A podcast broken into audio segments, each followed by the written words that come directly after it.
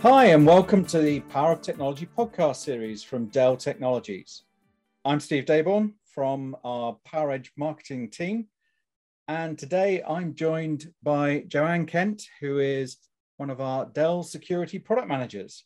Hi, Joanne. Hi, Stephen. How are you doing? I'm good, thanks. How are you? Doing great. Excellent.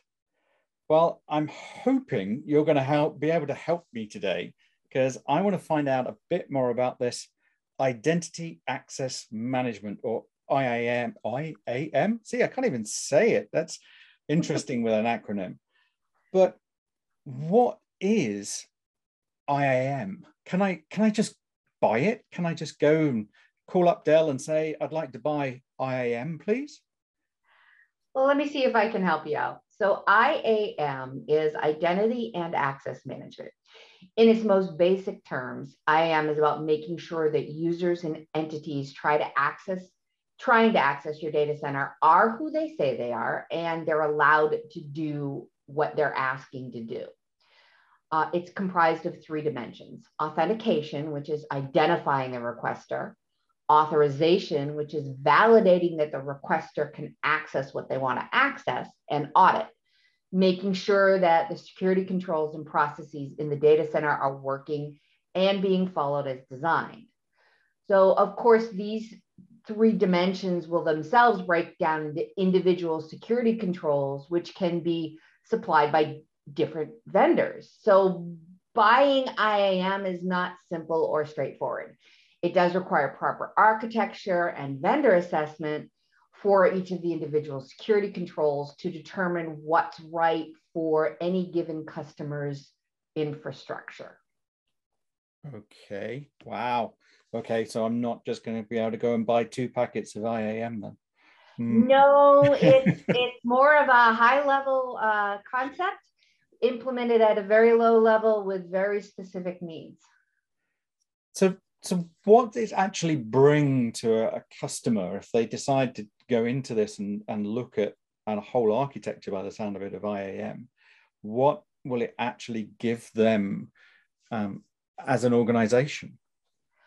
Well, security controls in general are all about making it too difficult for a bad actor to gain access to protected data and infrastructure. A properly designed IAM will contain security controls like multi-factor authentication, single sign-on, role-based access control, auditing, and so on, in order to make it a challenge to these entities attempting to access the data center. It will limit their access as appropriate and even track what they're doing. IAM is one of many layers of protection wrapped around a customer's sensitive data and assets. Interesting. You, you mentioned single sign-on and I think it was uh, multi-factor authentication. So are they actually pieces of IA? I've got to get this acronym right. IAM. Um, they are. So they're part of the authentication dimension. And what you want to be able to do is to challenge the user based on um, dimensions such as things that they know, things that they are, things that they have. So your standard password based authentication is challenging the user based on what they know. In other words, their username and password. But all you have to do is read the news to know that that's just not sufficient. Yeah, my passwords are never good. Yeah, well, that's a whole nother conversation. Um, multi-factor authentication adds another dimension to it. So for example, um, what you have, when you go to log into your VPN and you use that, that you get challenged to put in a token, you have that token, that token value, you type it in. So it's a combination of your username password plus that token. Uh, what you are dimension is biometrics, uh, an iris scan or a fingerprint or a face scan. So you combine these together to make sure you challenge the user to prove who they are. Now, single sign on is when, well, I've logged in, I've gone through all of these hoops, you know who I am, you know I have valid credentials. I don't want to once I'm in the door, I don't want to input them every time I try to access a different asset.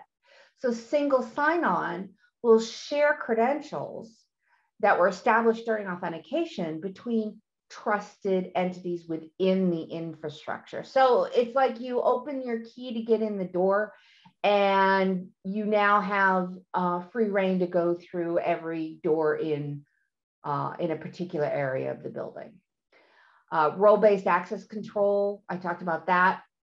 That's where uh, during the figuring out if you're allowed to access to go through the lab door, do you have the right role to do that? So you share your credentials, but if your credentials don't have the right information in it, you might not be able to access a, a particular asset.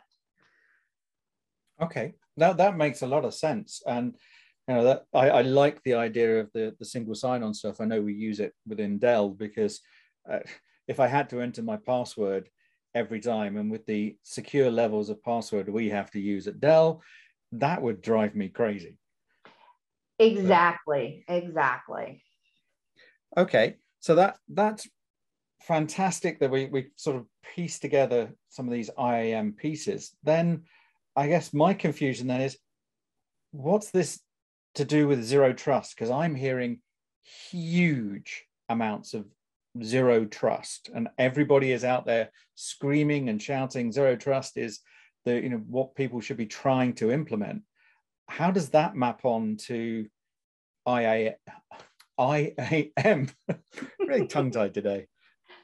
Uh, well, in my personal opinion, IAM is the foundation on which zero trust architecture is built. The mantra of, of zero trust architecture, also known as ZTA, is never trust, always verify. And IAM is the front door to that system. If you can't verify, you can't have Z, zero trust. So without IAM, zero trust is un, undoable. Ah, right.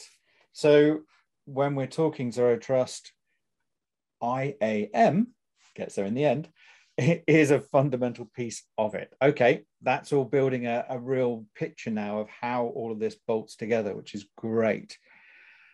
So, what are the challenges organizations are you're seeing having trying to implement all of these technologies? Well, the difficulty of implementing IAM uh, and, and getting zero trust architecture into place depends on the organization and the architecture of the infrastructure. So, for example, if you design IAM and any security, to be honest with you, in general, into an infrastructure from day one, from, from design phase, it's infinitely easier than attempting to bolt it on after the fact. But of course, um, organizations starting from scratch very rarely happen. Infrastructures are organic beasts. So uh, it, it can be a significant challenge to, to weave in IAM. And then if you've got a company that's bought another company that's bought another company, each of those companies have their own IAM it gets harder and harder. Um, that doesn't mean you don't do it. Adding security in on day whenever is certainly better than never doing it at all. And to ensure proper design, regardless of the stage at which, at which it's added, it's in the organization's best interest to include security experts when laying out the architecture and making the design and deployment decisions. A lot of work has to go into vendor assessment, has to go into figuring out where they're going to make trade offs because all of this costs money.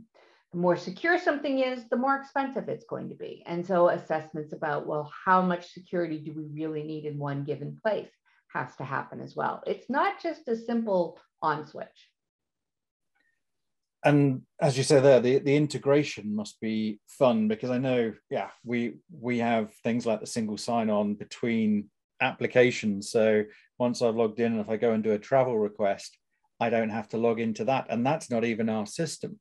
So we can link to with those functions outside of an organization as well? Absolutely. So what you're referring to is something called an identity provider.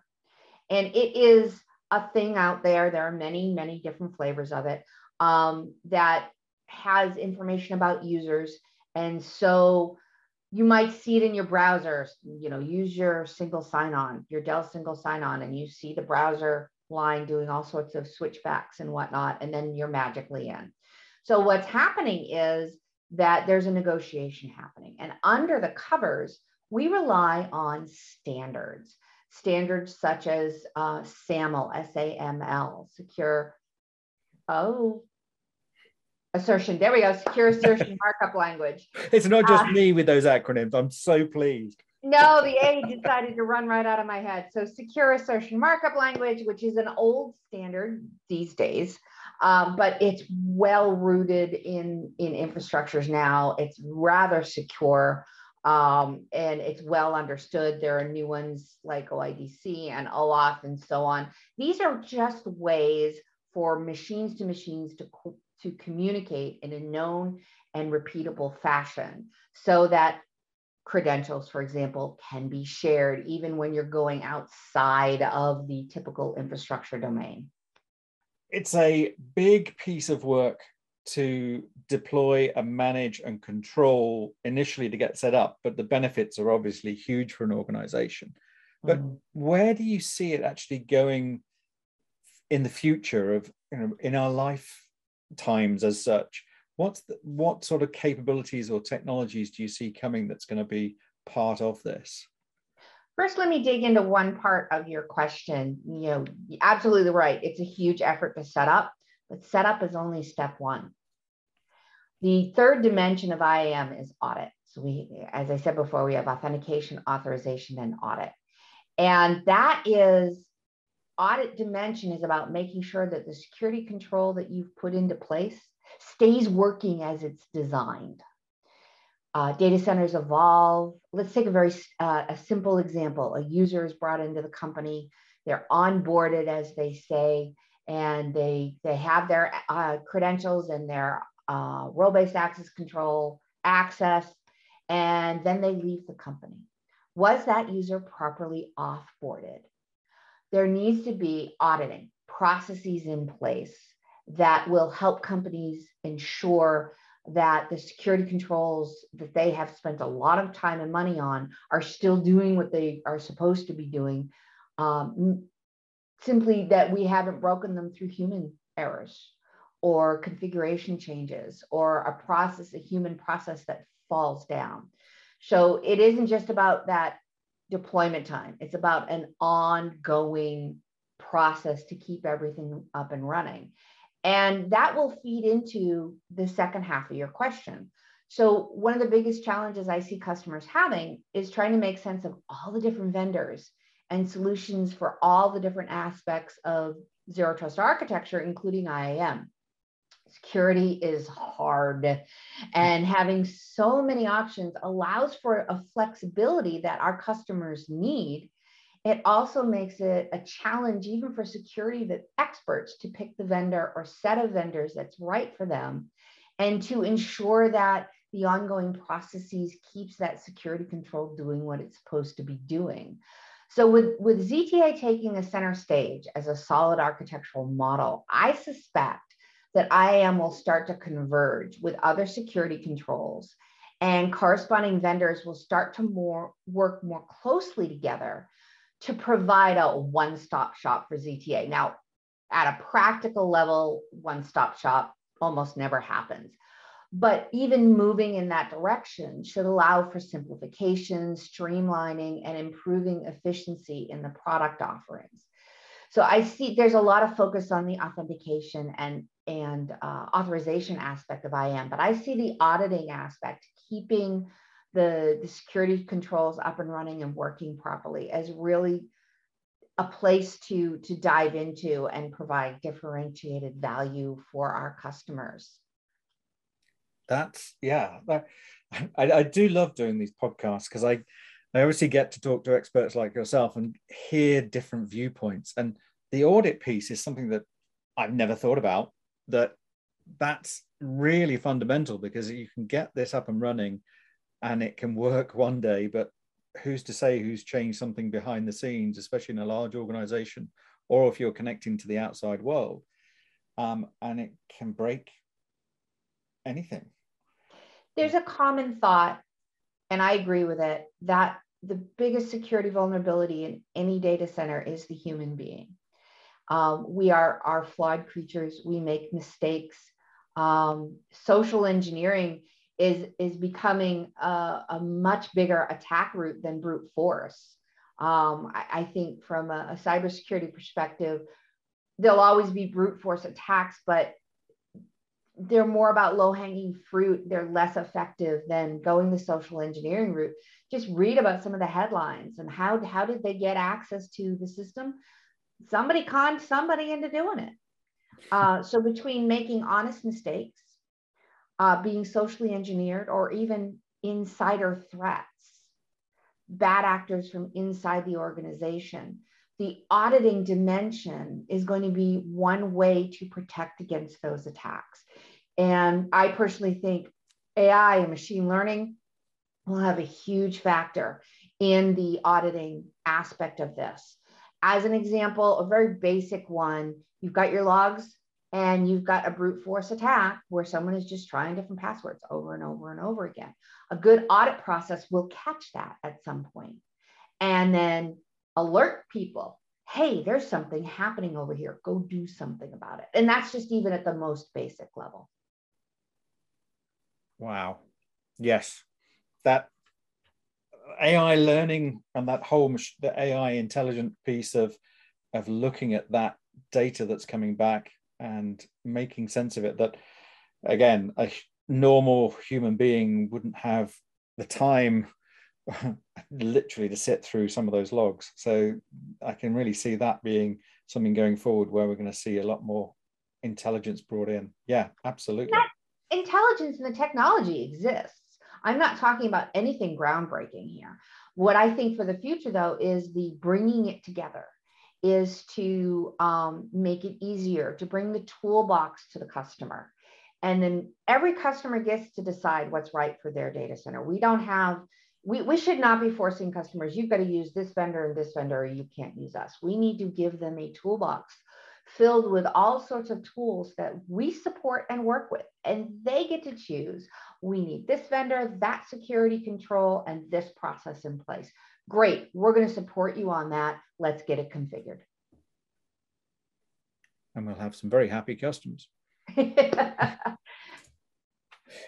awesome. Okay, I think we are pretty much up on time for the moment, uh, but I, I hate to say it, Joanne, you will be back because you have a huge amount of information around security that I'm sure a lot of our listeners would be very keen to hear.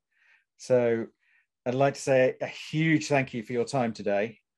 Uh, and it's been really interesting to hear how we are working around some of these acronyms. I mean, uh, IAM, I'm getting there.